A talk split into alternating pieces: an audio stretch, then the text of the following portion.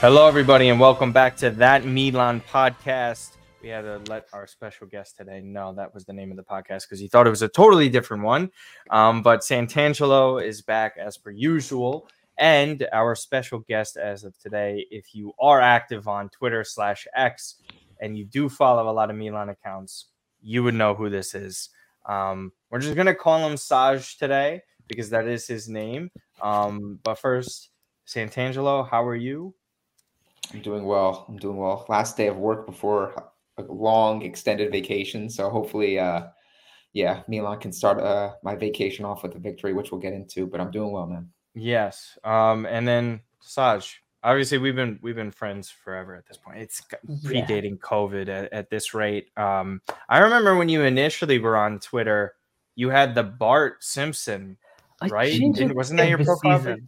I change it every season just to keep it fresh. Well, anyways, how are you? I think people for the first time certainly are hearing your voice. Um, I know what you look like and what you sound like. I, obviously, like I mentioned, but um, it's it's great to have you on. You're probably one of the more popular individual Milan accounts on Twitter at this rate. I think you definitely have more followers than Matt and I. Um, I can't really think of too many others, especially English speaking. So they used to be, but a lot of the accounts have gone dormant. That make sense? Mm. But yeah, it's no, it's true because I look at like certain analytics and it says I'm at 12,000 followers already, but it still shows 11.8. So that shows how well Twitter works these days. Um, but yeah, so your background is very interesting regarding Milan, right? Um, and we'll get into the Dortmund Champions League and all these other topics, but we just want to I just want to talk about you and your fandom for a bit you started watching a little bit later on, like early 2010s, if I'm correct, right? I became a religious Milan fan really later on. So once I started started uni, pretty much. So that's when I got influenced by my friends who were watching English football, but I really couldn't identify myself with uh, with an English team. If that makes sense. Yeah, of course. Well, of course, well, because you're also you were born in Italy, though, right? I was born in Bologna, but my ethnic origins are Sri Lankan. So, so yeah, if, if it's not clear enough, my accent's kind of all over the place at the moment. So it's not really Italian, not really Sri Lankan, not really English.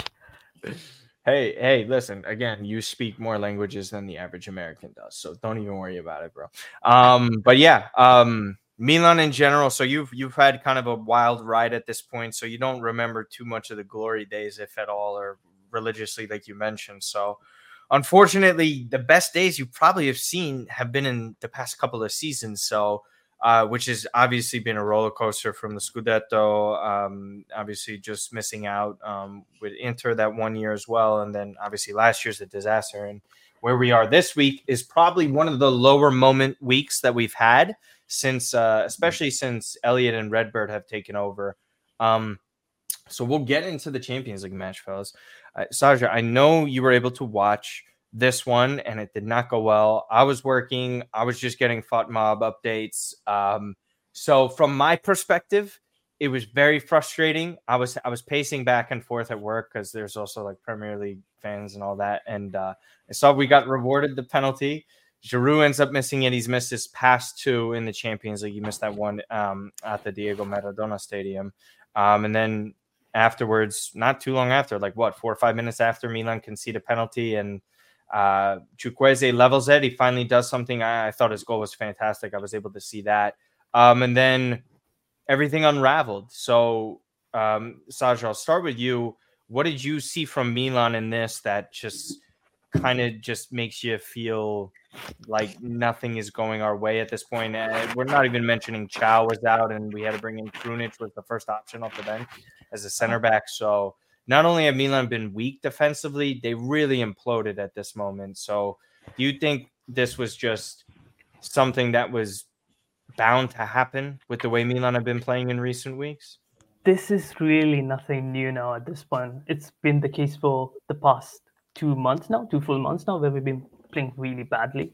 Uh, in the last two months, since the start of October, basically, we've won three games. The only good game we won was the PSG one, but the other two games was the Fiorentina game last week, which was another snooze fest, where we won by just uh, by penalty, and the the win before that was the Genoa shit show, if you don't mind me swearing. And that was another horrendous display of football. So just three wins in the last two months. Ah, It's just, it's just disappointing to see. and and Matt, not all against top teams. Um, we're also talking about losses against Udinese, who were easily the worst squad in Serie A besides like Empoli this season. Um, Milan come out flat in that one. Um, so like the form has been terrible, as you know. Did you get to catch much of the Dortmund match at all? Like, what what were your kind of takeaways from that? Yeah, I um I caught pretty much most of the first half and then a little bit of the second half until the third goal came in, and I was like, all right, that's that's enough. We're down to our you know Rade Krunic and center back experiment, and at the, I was like, at this point, we're not going to do anything. No Rafael Leao, um, and yeah, I, I think you know, look, I, I hate to harp on it, and I hate to you know continue to fall back on you know the earlier results in the group stage, but that's ringing true here. I mean, you look at the fact that we're still mathematically still capable of advancing to the knockout stages, despite how poorly we've played, despite how many points we've dropped. But I always go back to the first two match days where the first game against Newcastle, if you're thinking an extra two points there, well, now the conversation's much different heading into St. James Park, right? Where you maybe only need a draw, or you know, you maybe not even need to win. You just can just get a goal or you're maybe draw, right? So like you really don't need too much. But now all of a sudden, Milan needs um, a victory against Newcastle, who you know shows they can play uh, at a high level in the Champions League at least. Um, Mhm. And they need help from what is it? They need Borussia Dort- Dortmund. Dortmund needs to beat PSG, Dortmund and needs to Milan beat needs to win. Yeah. So like I, now now you, every time you do this, I, I we had we had a similar scenario a couple years ago, right? When we had the the Porto Atletico Madrid group, Liverpool, where we're like we needed a win plus something else in that final. We needed. day. We need. I think it was. It was a draw between Atletico and Porto. And we right and now all of a sudden you put it in the, the hands of other teams and you know we were on the outside looking in and we didn't advance right? So like that's kind of where the conversation is that you know milan were playing in those first two games their overall form was pretty strong right? And i know Yeah. um, we talked about you know the last three wins we've had over the past two months but around that time of that genoa game we were still playing pretty well in the champions league. We were getting results in ugly fashion and we didn't take advantage of it in the champions league. I think how do you take advantage of it in the Champions League, the conversation would be a little bit different heading into some of these other games. But now we need a boatload of help in this. You know, I mean, God forbid we finish third. Now we're in the Europa League. And I had a conversation briefly with someone on Twitter, and they were saying, you know, like you don't really hope to not compete for a title. We don't have the capacity to compete over two two fronts here. We we simply don't. We're lucky if we can compete in top four and get that. So that's kind of where my head is at. And I mean, look, we we all know that the, the squad is, you know, better than it was last year, but the conversation's been stemming around the, you know, the medical room being filled with new players every week, you know, key players being out for a sustained period of time. Kalulu's done, Kal- uh, Malick Thiaw's out for a couple months now. Yeah, which we'll, yeah, He's which not we'll get back today, but Yeah. look where we're at. Like it's it's it's a dire time for us. We're in a crisis. I want to give some credit to Milan, though. That said, because uh, even though we've been playing badly in the league, Mm. I don't think we really played that badly in the Champions League. The first game against Newcastle at home, uh, No, we were fine. uh, yeah, we were we were dominating. We should have won that game. Yeah. Even even the game at Dortmund, I think we Mhm. Second half was very good. The second Yes, Adli was yes. subbed on. You're right. Yeah. even even the uh, the the Dortmund game this week. I think Milan were really shy. I think we did go for it, but Mhm. just all went downhill the moment Thiago. they're playing more cautionary football and they knew that. See like in those other games we we we we kind of had this sort of aggressive mindset and wanted to set the tone. You know 20 something shots against newcastle i don't know rafa had that missed chance in front of goal. And the dortmund game you make a great point like away we played pretty strong. So we we left so much out there in those first two games that i think in this match given the in the injuries we've been facing the you know the the turmoil around the future of the coach we kind of played a little bit more timid and we were thinking well, let's just try to get a draw and, and, and you'll keep this thing in front of us and three goals at home is is, is pretty poor Yeah, I don't think we were as bad as last season when we got trashed by Chelsea, for example. Yeah, And kind of, frankly, lucked our way to a Champions League semi-final. Does that make sense? I think this season we played much better, and it Yeah. speaks volumes somewhat that we're still in in contention to qualify for the next round. Yeah. The best Milan can do at this point is second place in the group. Um, so obviously that's Listen, if they, they, could still do it, I don't think it's completely out of the question. Um, Bennacer is not going to be able to get called up to play in that one. I think as long as you have Loftus Cheek, Musah probably, and Reijnders as a midfield three, and then you can get Leao back somehow, and Giroud should be good, and probably Pulisic will play on the right wing, uh, considering form, but who knows with Chukwueze right now. Um, for that, I think that's that you can get a you can get a win at Newcastle, uh, especially with the way we played against them. Um, I, I, don't think it's completely out of the question, but the real question now is Malick Thiaw. We say he's out for weeks here at the bottom. There's even more reports saying that his season could be over if it's more severe than they thought. He has to get reevaluated regarding that. But he was leaving the San Siro on crutches, I believe. So hmm. again, and Kjaer, Kjaer has a muscular injury, and we'll get into what the Frosinone preview is as well, and who's going to be potentially playing there, and what Pioli was alluding to in his press conference today, mm. telling the media that they didn't know about, you know, a formation that he tested. Great, great job. So Stefano cracks me up sometimes with that kind of stuff because it's like, okay, if you didn't want the media to know it, then why are you saying something like that? It's just, mm. it's just silly. Um, but yeah, Thiaw's out for weeks. I, I'm sorry. There's too many muscular injuries where it's not just strictly on one person with this, right? The the strength and conditioning coaches. It, it also has to do with the workload and, and, the schedule that FIFA give the give these guys, uh, UEFA as well. You could blame. There's so much stress and tension on them. But if we really look at it, and what Sempre Milan put out with that, and and this was also just what a podcast or two ago, Matt, when we were mm-hmm. discussing mm-hmm. how Milan's uh, unique injury combination goes up to 24 total players. Um, some are repeat players that got hurt more than once. Um, but 24 injuries, and that was at that point when you combine Inter and Juve, they're 17. Like that just shows you that it's not just and and people are and Saj, I know you get this because your your account's massive. Matt, you're not as active as you used to be. So thankfully you don't get too many idiots.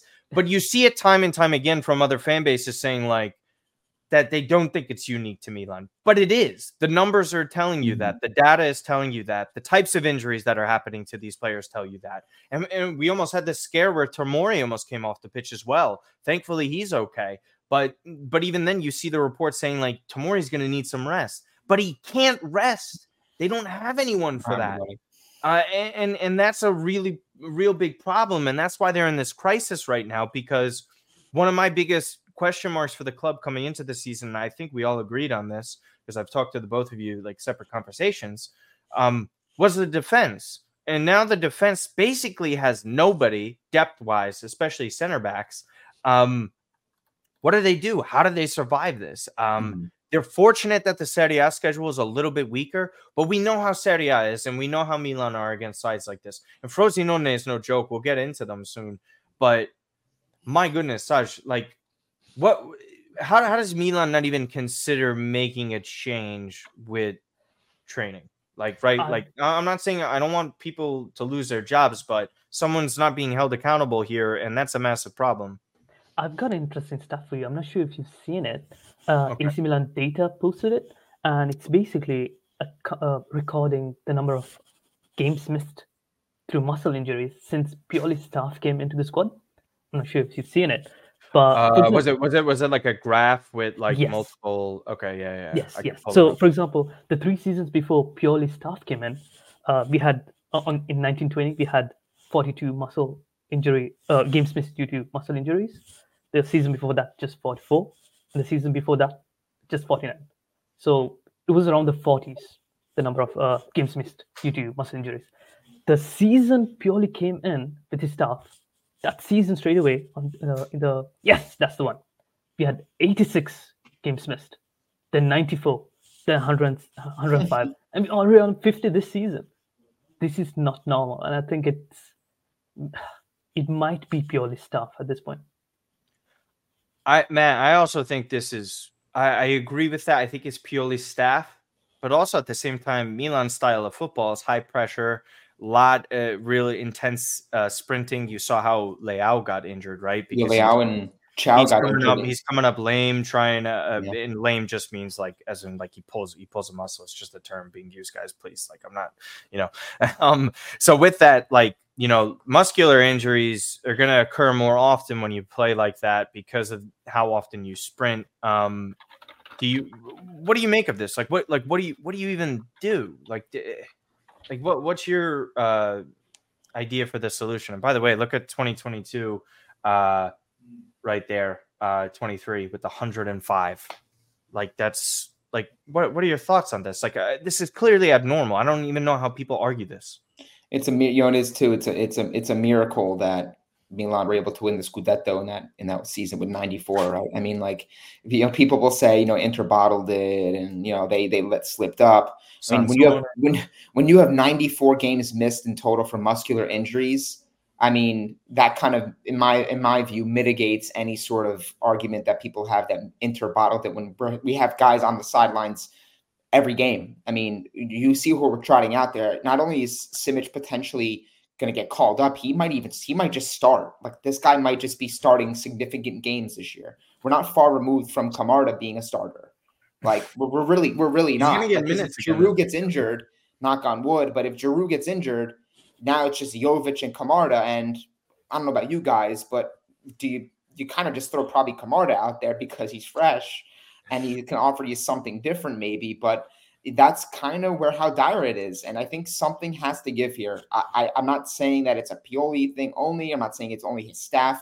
Correct. But you can't simply keep trotting out the same sort of plan and strategy and mm-hmm. implementing mm-hmm. it when it's not working. Something has to be done to at least you know give this to the fan base saying, hey, look, we understand that there's a problem with the muscular injuries. We understand that there's players being banged up and yeah. all that, all that, you know, conversation.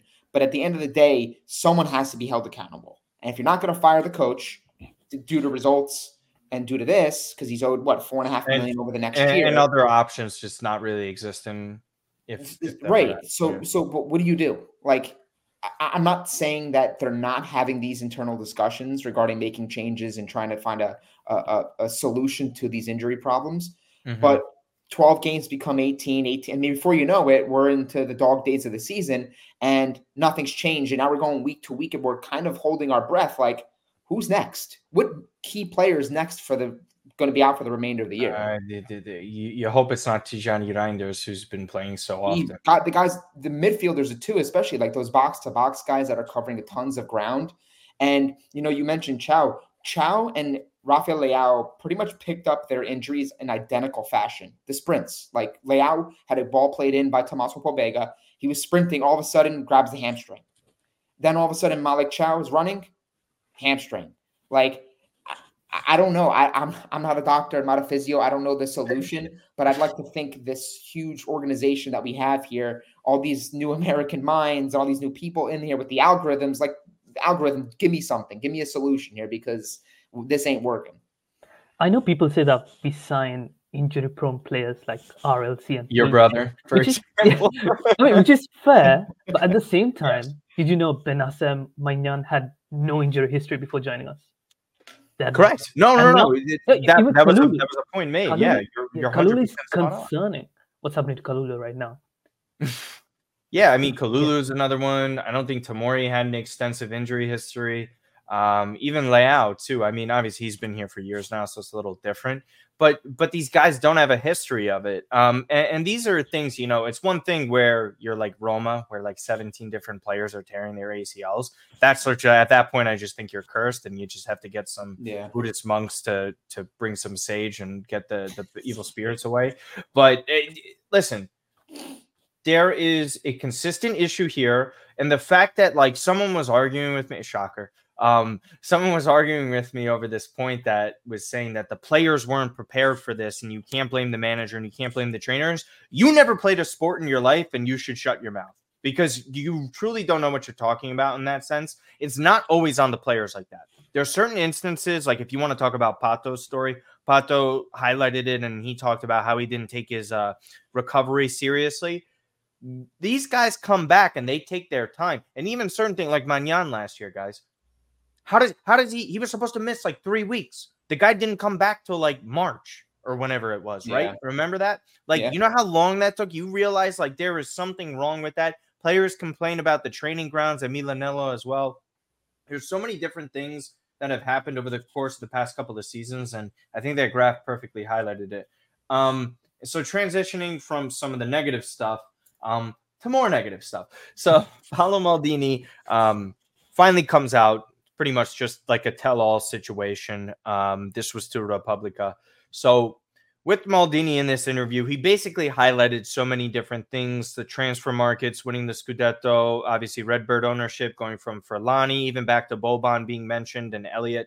Um, so initial takeaways, Saj, from this. Um, there's never really a good time to come out and talk about your former employer and how it went down, especially this situation and this guy um, and what he means to the club. What were your initial takeaways from his comments? I know there's a lot to take in from what he said, but was there anything that that you were overly concerned about and what he said um, regarding ownership or just the overall situation? Uh, I'm glad he's finally spoken up, and I'm glad it's not right after getting sacked. So it's it's more it's more of a calmed down critique of what's uh, what has been going on. Uh, that said, I don't think it's also specifically targeted at uh, at Redbird Jerry Cardinale. Maybe it's uh, he's pretty much he was talking about his time with Elliott as well. Yes. And what concerned me was how not hands-on the ownership has been. Mm-hmm. If that makes sense. Mm-hmm. I've, I have so much to say about this because it's also well, that's why we have a podcast. So go for it. that's true. Uh, basically, I, I still can't get my head around the fact that Jerry renewed Maldini for two plus one, uh, two years plus an additional one. Yeah. If we mm-hmm. didn't have him in his long-term plans, yeah, that so I'm struggling to really try really well, even even the communication yeah. part. If I, I just want to help you out with yeah. that for a second, right? Like where, where Maldini says, like I sent him four texts, like exactly. they barely talked. Yes. So how how is that possible to have that amount of, I guess, bad blood between the two? I mm. maybe that's a little bit exaggerated, but clearly the working relationship was not great. And then there was even the comments afterwards about Furlani and how Furlani and him didn't get along, and then Scaroni's also stay, saying things like oh, uh, we're more serene as a group without Maldini yeah. here. And it's really a backhanded comment. Um, and, and, and to me, I think that's widely disrespectful. I don't even think um, even even if this had nothing to do with football, right? Talk about normal average employment, right? You don't do that and say that about, but it's just not a classy thing to do mm-hmm. um, and say, especially publicly. Um, so so with that, and then Maldini's comments about Scaroni leaving the matches early is pretty funny. I, I just think that just makes Scaroni more of a, more of a Milan fan than anything because some people turn off the games. But um, yeah, I mean, listen, that's a fractured relationship, and for something like that to be released publicly doesn't help Redbird in this scenario. I don't right? think we got an answer for why Maldini spe- specifically got sacked. If that makes sense, could it be De Ketelaere's signing? Could it be Pioli's signing? For example, uh, Pioli's and he, and he mentioned Massara yeah. got fired too. So remember when the initial report said that Massara like chose to leave. Mm, so the yeah. wording and, and, and, phrasing of that and how that went down is still different. So because we heard like, oh, Massara is leaving because Maldini is leaving. Um, but the way Maldini was saying this was that Jerry sacked the both of them. So uh, kind of turning into he said she said type thing uh, in the media, which is never great, and that's usually how these things go. Um, yeah, I don't, I don't, I don't know what would have gotten him fired because it was interesting. He also, again, there's Matt, and we'll take it to you here. He mm-hmm. mentioned how um, he was supposed to present a plan on how to win the Champions League, and he did that. And he had a friend apparently as a consultant to help him do that. That person has not been identified, so I have no idea who it could be. Um, so him and Massara had to come up with this plan. I mean, bruh, they were cutting costs like Maldini mentioned, and they got to a Champions League semifinal. Doesn't matter the path how you got there; they still made it there in spite of all of that. So the sacking has to come from a standpoint of ideology right? Yeah, I think it's just a clashing of mindsets. I think, you know, look, Maldini's always going to do his job with the best interest of Milan. He's not going to, it's not like, you know, you're getting some outsider here. I mean, this is Paolo Maldini. He's got, you know, red and black embedded in his DNA. This is, when you think of Milan, you think of Paolo Maldini, right? So him stepping in as a director and winning, you know, um, a, a Scudetto as a director, and that's that's that's such a highlight as a Milan fan to see. Like it feels a little bit more different and special given the journey we got to that point, yes, but also the guy in charge getting us back there. And I yeah. think you know that's kind of the one thing I've always tried to approach with the whole uh, situation is you know you can make your you know your your your case about you know some of the decision making from Paolo Maldini on the market um, whatever the case may be, right? De Ketelaere, the move didn't work out, but I think he makes a, a, pretty valid point in, you know, these players need to be, you know, nurtured. They need to be given that opportunity to grow and all these sorts of things. And we we were, we were singing the same same tune about Rafael Leao the first year. We were like, we were there was conversations that he could have been sold, and we were like, let's give him one more year, and he had the breakout year, right? Yeah. So I think that you know, look, when you look at what Maldini did as a director here, I think. Th- knowing what he did and then reading what he did in his conversation to almost sort of you know support his job and yeah. what he did it looks so much more impressive than when i just read it. I'm like whoa the wage bill much better. The champions league you know three three straight champions league uh, uh after not making it for seven years. Right after, after not after not being in the competition right? Then you have the semifinal run. Then you have a scudetto and then you get all these top players the the uh, value of the squad itself you know Im- improving almost tenfold. And you think and people still again people can have their opinions I, I know a lot of people are trolling the carloses the mujas of the world. I get all that. But i think when push comes to shove given the budget restrictions that maldini and Massara had to, to, at their disposal to build a winning team and to get the players they did it's impressive. You can say whatever you want about you know oh well, I read you know he he wanted Arnautovic and Berardi, but he also wanted other players, and he was consistently told, no, we're not stretching our budget. How many times did we see Milan linked with a player that Maldini, Moncada, and Massara really liked, but they needed to hit a different number, and we couldn't hit the number. We don't have the budget. So at the end of the day, like they're only working within the parameters of what they have with their budget. And you're starting to see here, I think the timing of it's interesting. I know people are playing conspiracy theorists and saying, you know, it's ironic that he's coming out now and saying when Milan are in such a, you know, difficult state, we were we were having negative results. Yeah, exactly. We were playing poorly anyway. But I'm happy that Maldini spoke out. Truthfully, I love Maldini for what he's given to this club over, you know, decades and as a director. And I'm not going to sit here and be one of those fans that you know, sl- you know, spits in his face and criticizes him because I think he always has Milan at at his best interest and at heart. And that's kind of how he ended it. You know, he goes, you know, this isn't gonna, you know, you know, ruin my relationship that I've had with Milan. I love this club. And he, you know, kind of ended it in a way where he almost said like, but the you know the legacy of the club, the importance of the club, that also needs to be considered and that also needs to be respected. And I think that was kind of a putting him putting a bow on it, thinking like, just remember what club this is and remember how it's yeah. look how it's being treated. Saj, um, I think one of the one of the only the only comment I, I would say that Maldini said that was like kind of incorrect um, was regarding the budget, where he mm-hmm. said that it doubled after Furlani said it wouldn't. Paolo, I love you, but they sold Tonali for like 70 million. That's why the budget I doubled. It's not because like Jerry that. said, here, take more money. I would counter that. I would say our budget was about 50 to 70 million plus the sale of Tonali. So the budget before that could have been 25, 35 plus the. I, I think it was just going to be the same as it was the summer prior, right? With like yeah. the CDK, like 40 million, 50, 45 to 50. Yeah, yeah, yeah, it, yeah. yeah. So I think it, I think Maldini was kind of right in that because it could have been okay. Yeah 35. I see what you're saying, but yeah, yeah I, I don't know. I think I think a little bit differently. Um, and it's funny, just by the way, a report that just came out um, from Sky saying that uh, one of my uh, Milan's ideas is to recall Matteo Gabbia on loan uh, from Villarreal.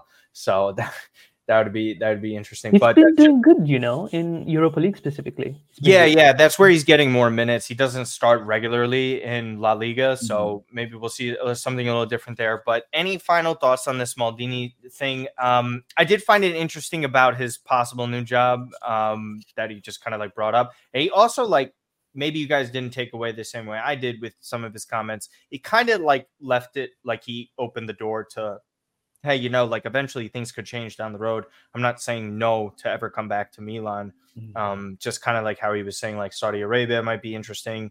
Uh, going to another European team might be interesting. Obviously, there's the rumors that Manchester United were the only other team that I saw.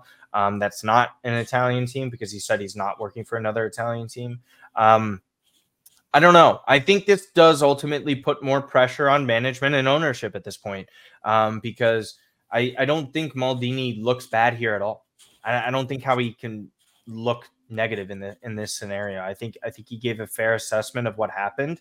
I think he gave mostly facts with this. Um, and, and again, I think he left it to a part where he didn't criticize someone enough to the point that there's bad blood with it. He was just kind of Mhm. like, "Hey, this is what happened. I I tried talking to guys multiple times. I did everything that they asked, and I was still shown the door despite all of that." Um, and Matt, you're 100% right. If you went through a checklist of every single thing that that guy and that management accomplished um, before and after, um, and we were Maldini defenders for a big time. I know most of us were. Um, again, ignore the Twitter trolls with that. We're not saying he's perfect, certainly not. Um, but I think he did far more good than he did bad, and and I think that that viewpoint of him after he got sacked was really skewed by a good amount of people, and I thought it was unfair. I also Um, think too. Um, Go for it. I'm I, I, I'm not going to say you know that the players felt a certain type of way uh, about his dismissal. You know, the professionals they have a job to do. You know, we've seen you know certain instances this year. You know, the social media posts where you know players are you know shaking hands with Furlani, like everything's good and all that stuff. Mhm. But I mean, just reflecting back on that you know, on that on that announcement of his dismissal. I mean, you saw what what some of the, the the social media posts. Some of them were more so thanking Maldini, like you know, like Theo Hernandez, obviously his relationship with him and Mike Maignan. But even like Rafael Leao, where he was doing like the whole like I'm not going to say anything, and like you're not going to hear about it now. But I think had have you know maybe a player leave in the summer, maybe like a Theo gets sold or Maignan gets sold. I'm sure that's going to come up in some sort of conversation where, like, dude, did the impact of Maldini leaving, you know, leave a mark on your your time at Milan? And the, the players revered him. They respected him so much that I think in even in difficult moments during the season, he felt like one of the leaders in the locker room still. You saw him after the Scudetto, right? Like he was in the locker room with Himovic, and that felt like he felt like he was like living vicariously through that team because he's experienced such highs with what like the players have. So I think there's that sort of connection that you know if we look at if we're being honest about the entire situation that we're in with the team this year, you know we're lacking that. I know Paul uh, Pioli saying you know I have the trust of the players and you know the players are showing up to do this uh, that and so on and so forth, but we're still missing that that presence in the locker room or even that that is talking to the players on a consistent basis on the training ground like Paolo did about you know what he could do to help and how how involved he was in the day to day of what Milan was trying to achieve in that Scudetto season. I still think truly we're missing that element on this team, and that's why I think in a lot of these games we, we struggle with the mentality. We struggle to, to to stick in and to really get the results that we need because we're faltering in a lot of these games. Where a couple of years ago, where the going got tough, we kind of stuck together like like the two them 0 out. blown leads that we've seen so right far. we were we were we were bending but we didn't break we were able to like the one zero games like defend our asses off and get the result this year we're we're we're succumbing to a lot of the issues we have with injuries but also poor play and we're losing these games and i think that really feels like it has a difference on this team versus previous ones Uh, Saj, any other final comments on uh, this Maldini topic or anything regarding the management or this situation in general? Uh, I would say, uh, despite how much I love Maldini, Milan does come first. So Yeah. if we do end up winning the league or doing really well this season, it's only good news. So Of course. Correct. I agree with that. I agree Yeah, with there's that. no- that's the most there's no part. there, yeah there's there's weird people in the sort of twitter space with milan where you know they'd rather see the team lose just to suit an agenda oh well Yeah. hope we lose so pioli gets sacked well that's kind of ass backwards that's stupid Yeah, no, Um, yeah. like it's not a just good thing. idiotic. if if pioli wound up navigating the season and we somehow get top four and we get out of the group and we make i'm like i'm gonna i'm gonna be happy with that i'm not gonna be well, well pioli's the coach so i don't like it like that's stupid I, I I agree. Um, a hundred percent. And and I think that's the men. I'm not trying to tell people how to be fans, but I think that's the correct mentality to have. It's not. I'm not saying you have to like every player. I'm not saying you have to like every manager, director, any of that. What I am saying is, I think you should want Milan to win every single match that they play. And if you don't do that, I'm questioning your fandom and and I'll be blunt about that, so I don't mind. Um, so speaking of matches, tomorrow, Frosinone, Milan. Frosinone is a good, fun side to watch. Um, if you if you are an avid Serie A watcher, um, Matías Soulé from on loan from Juventus has been definitely the young player of the year so far. I would say mm. in Serie A. I think he's been widely impressive. Um, he's really carrying them. Di Francesco being back in Serie A is, is also fun to see in that sense just just in terms of like his historical significance, I guess you could say, from Sassuolo, obviously what he did at Roma, and then over here.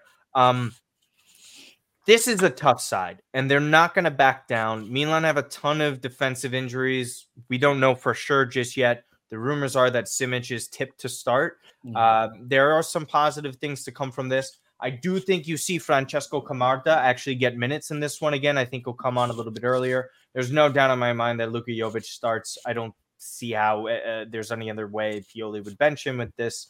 Um, we're at San Siro. This is again a must-have three points. There's some big matches within Serie A as well this weekend um, that that have implications for top four. I do I do believe Milan will eventually right the ship and finish top four. We'll see what happens. Hopefully they don't finish in Europe. I don't I don't think they can. Uh, well, actually, they can finish in Europa League if it's a draw. Um, but hopefully they don't. I, I really don't want to see them in that competition. But as far as Frosinone goes, most of the starting 11 um, that you saw against Dortmund is going to be for this game. Um, Matt, Frosinone is not easy. Do you trust this defense if Simic starts in this one? No, no. and that's no indictment on Simic. I think we saw some good things with him in um, the preseason, but it's a different animal, different expectations, different pressure to play to. Um, you know, it's we saw Pellegrino, right? Pellegrino was a you know small summer signing, and we had injuries mid game against Napoli. He comes in and he looked not ready. yeah. He did not look ready. Of course, he gets injured. Of course, he does. Right. So when you kind of put everything in the pot here, given our form, given you know the uncertainty with the coach's future, the results being you know very lackluster, um, you know for for a while now, as Saj, Saj mentioned, three wins in two months is simply unacceptable for a team that has ambitions to do what we want to do this year. Um, I just don't feel good. I mean, and and you, I I've been trying to lean in the way of saying, despite some of the issues, we're going to find a way to just rise above it, and we're going to get a result. It might not be the sexiest result, but we're going to get a result, and that's what I thought about in the Lecce game. We spoiled it. That's what I thought about in some of the other games surrounding that, and we just haven't done it. I, I can't give this team the benefit of the doubt any longer because of the injuries and how you know how much of a toll it's taken. But also the mentality is not there. A lot of the players that were you know achieving great things a couple years ago the Theos of the world some of these players are just not playing at the same level. Even mike Maignan i know he saved us in the fiorentina game but he's looked more human and more you know, you know good average most times you know, this season versus previous ones. And you kind of throw everything together like how much more can you put on mike Maignan's shoulders to save us when the defense is going to be under pressure. The midfield, you know, hasn't been the same, you know, bar a couple players maybe here and there. Like Ruben Loftus-Cheek has probably been our best midfield this year. Reijnders mm-hmm. has fallen off a little bit. He had you know, his goal against Lecce. I think he's going to be exhausted, man. Like we're, this team is depleted of not only its players but just energy. And in, in some of these games where it's like, guy, this guy's got to play the full ninety again. We don't have the luxury of depth mm-hmm. that we thought we were going to. But I've learned long ago that no matter how much depth we get, we're ne- we don't have enough this with this team to overcome with the medical issues. Um, all that being said, I see more of a draw in this one. I mean, I think Fiorentina Frosinone are a team that that you know they have this little bite to them. They're newcomers to the league or returning, you know, yeah, returning club, yeah. club to the league. But I think at the same time, they know they play a pretty good, attractive style of football. They know they play a style of football that can garner uh, goals, chance creation. And I think they're they're, they're going to seize the moment. They're going to look and think, man, we really have Milan in a bad spot here. We're going to go after them. We're not going to sit here and play, you know, this pragmatic style of football. We're going to go at them and we're going to try to score goals. And if we lose, we lose. Like but, but we're going to go for it. And I think that's what Milan are going to really struggle with. So I'm actually going to go probably a draw here, and I'm, that's probably me being generous. Okay. Uh, Saj. Um, Yes. yeah, go. Yeah, go for it. Everything. I think a lot of people are underestimating how good Frosinone is. I'm not sure if you've seen the table, but they're just two points off of Atalanta and Fiorentina, and three points behind Roma and Bologna, surprisingly. Also, they sit above Lazio, so they've been doing really well this season. That said, they've been on a roller coaster of a form at the moment, so hopefully that should bode well for us. They're one of the best attacks in the leagues. Surprisingly, just two behind Milan, two goals less than Milan, but they have one of the worst defenses. Well, not that surprising with our finishing. But Yes. yeah, I get your point. the the X factor for me for this game though is I believe Pioli beat Di Francesco seven one with her, uh, with Fiorentina. Or do I? yeah, um, yeah, that's the tip. The That's a has, uh, Pioli has certain games with the teams that he manages. I know Inter when he first started out, he was winning games like by yes, insane results too. So that's and I think his biggest margin of victory at Milan was against Torino uh, when Rebic had that hat trick. But uh, yeah, so you, so you're feeling good about him against Di Francesco? I'm is saying? trying to be positive. That said, uh, Frosinone do have an an interesting crop of players. They did loan quite a few players from Juventus, Napoli, Atalanta, Real Madrid, even Ibrahimovic at Frosinone is from Bayern Munich. Yeah.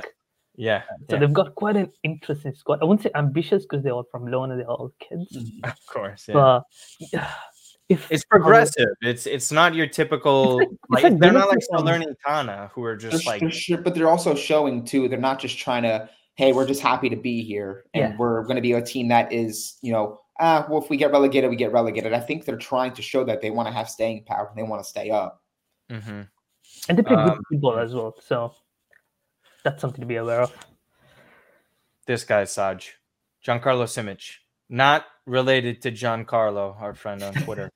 um, despite that, I, I you could uh, I already I'm not gonna lie, I gave Carlos some good ideas uh, just in case there might be a, a mistake. Um, listen, we know he's highly touted as a youngster. Um, he's done very well at Primavera so far. I thought he looked again. It's it's preseason, but I thought he really looked exceptional and there's certain things that you want to take away and he was very calm and composed at that moment in time in which he got that opportunity regardless of who plays for real madrid or what month it took place and it's just nice and refreshing to see from a youngster especially at this position um they might not have a choice saj are you okay with this or do you prefer some type of different back line where we're seeing rumors of Theo in a back three uh, with Yeah. Tomori and who knows uh, that third center back might just be Calabria at that point or Florenzi um would you So- start Simic in a back four? Uh, so I did see the the the not the rumors. Matteo Moretto pretty much confirmed that we did try Theo as a centre back, but I think we will play him as centre back by the time the game ends. If that makes sense. So I do think Yeah, yeah, Simic will start the game. So uh, that said, when we did watch Simic play in preseason, uh, he did very well in the first half versus Real Madrid. But then once they brought brought their big guns, you ex- it's, it's not surprising that we conceded afterwards. And then against Juventus, when he got subbed on, I think he did pretty well then. With the Yeah, but it was it was interesting because Milan. I remember that Real Madrid game. This was the Pioli stuff. Pioli played like guys like seventy something minutes, and like Real Yeah. Madrid were like bringing on fresh players in, yeah. in July. Yeah, so sorry. enough, go ahead. yeah. Uh, also, then in the Primavera this season, he's been doing really well in the Champions League, which is actually, uh, I mean, PSG and Dortmund have some of the best academies Yes. in the world, and he did really well there. Also, in the league, the only two games Milan didn't win were the two games that Simic was not available. So facts. maybe, maybe there's something to him. Hopefully, and we see, we see the next big thing. That said, So, so you're saying this injury crisis is a good thing for Milan because Simic Uh, will be the next they, we did see Gabbia and Bartesaghi recently as well, and they didn't, they didn't really convince. Yeah, Bart Bartesaghi, I think was uh, left I back. think he was the reason Maignan got that red card because he didn't properly come out or head the ball back to him. Um, but I mean, listen, what he's 17, 8, Yeah, 18 years old. true. So Uh, he's he's also doing well for his national team as well, and so fingers crossed. Hopefully he's good. He did join us just last year. Maybe Moncada has something cooking for us. That's the plan.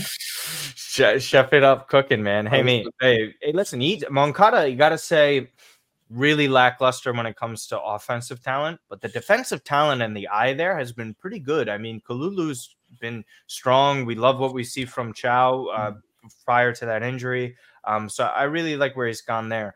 Um, Santangelo, there's some positivity, right, guys? Bennacer, we're talking about some, you know, like influx of, you know, something, so anything.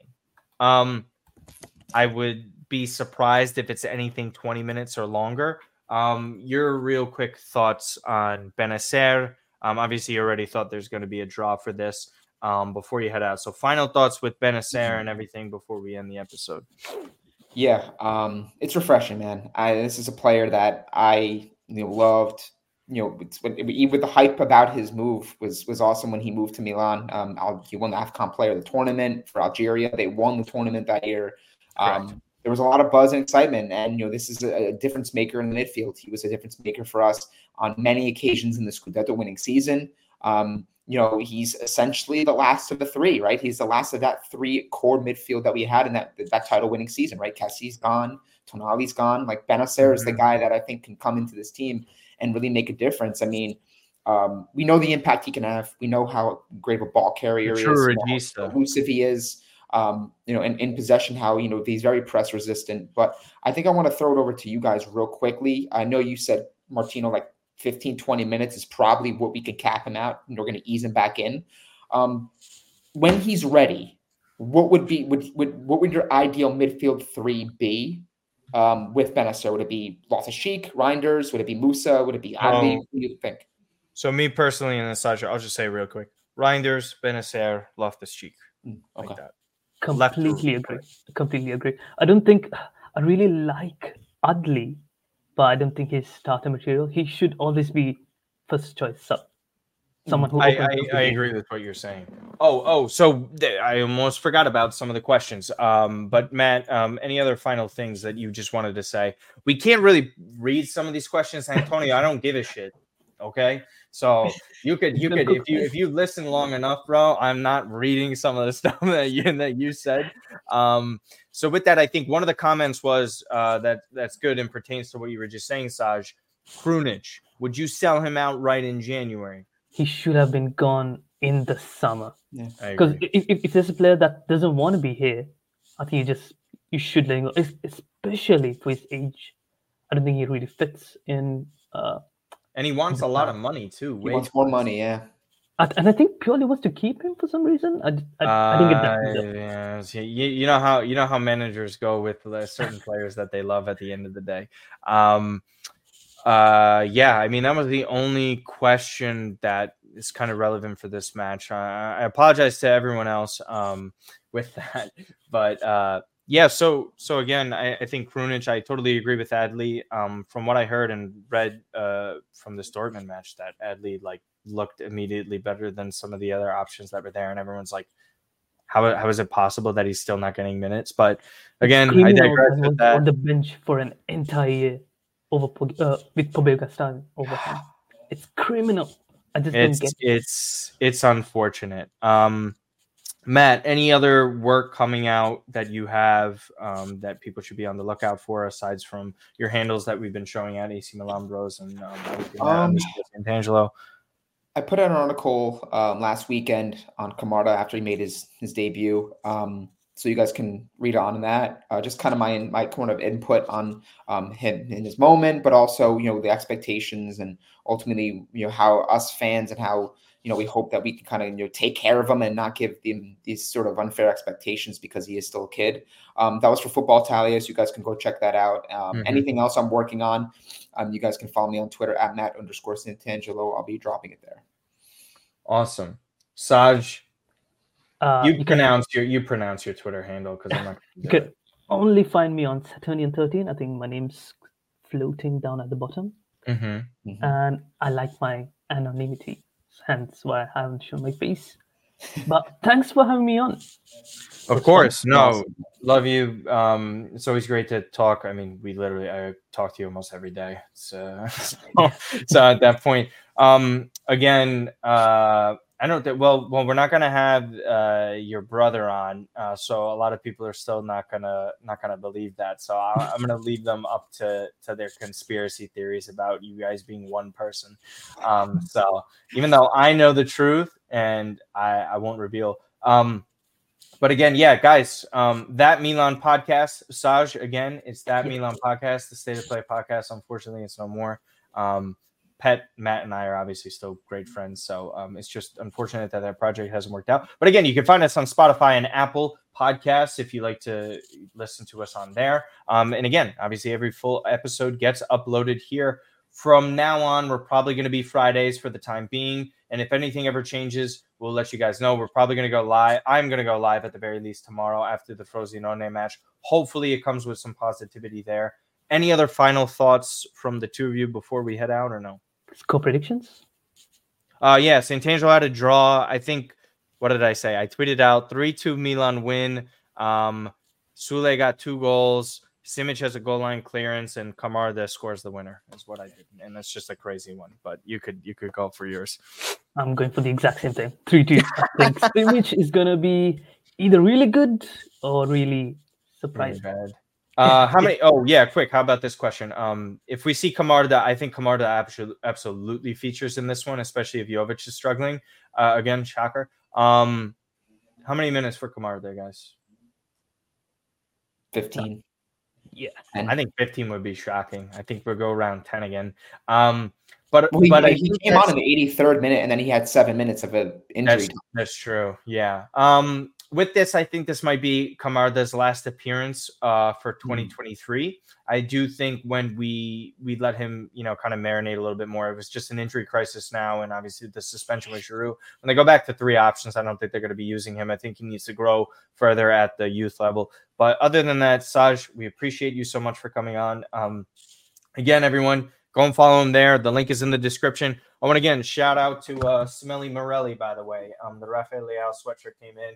It looks great. I gave him this idea. Art, I don't give a shit if you're going to refute it. I told you in the DMs, um, do something with surfing. He did. I held up my end of the bargain. I uh, I purchased it. It was great. I think he has t-shirt versions of it as well. I'll have that link in the description as well as Saj's Twitter. Uh, the article linking to Maldini's interview with Sempre Milan as well. Other than that, thank you guys so much for listening, and we'll talk to you next time.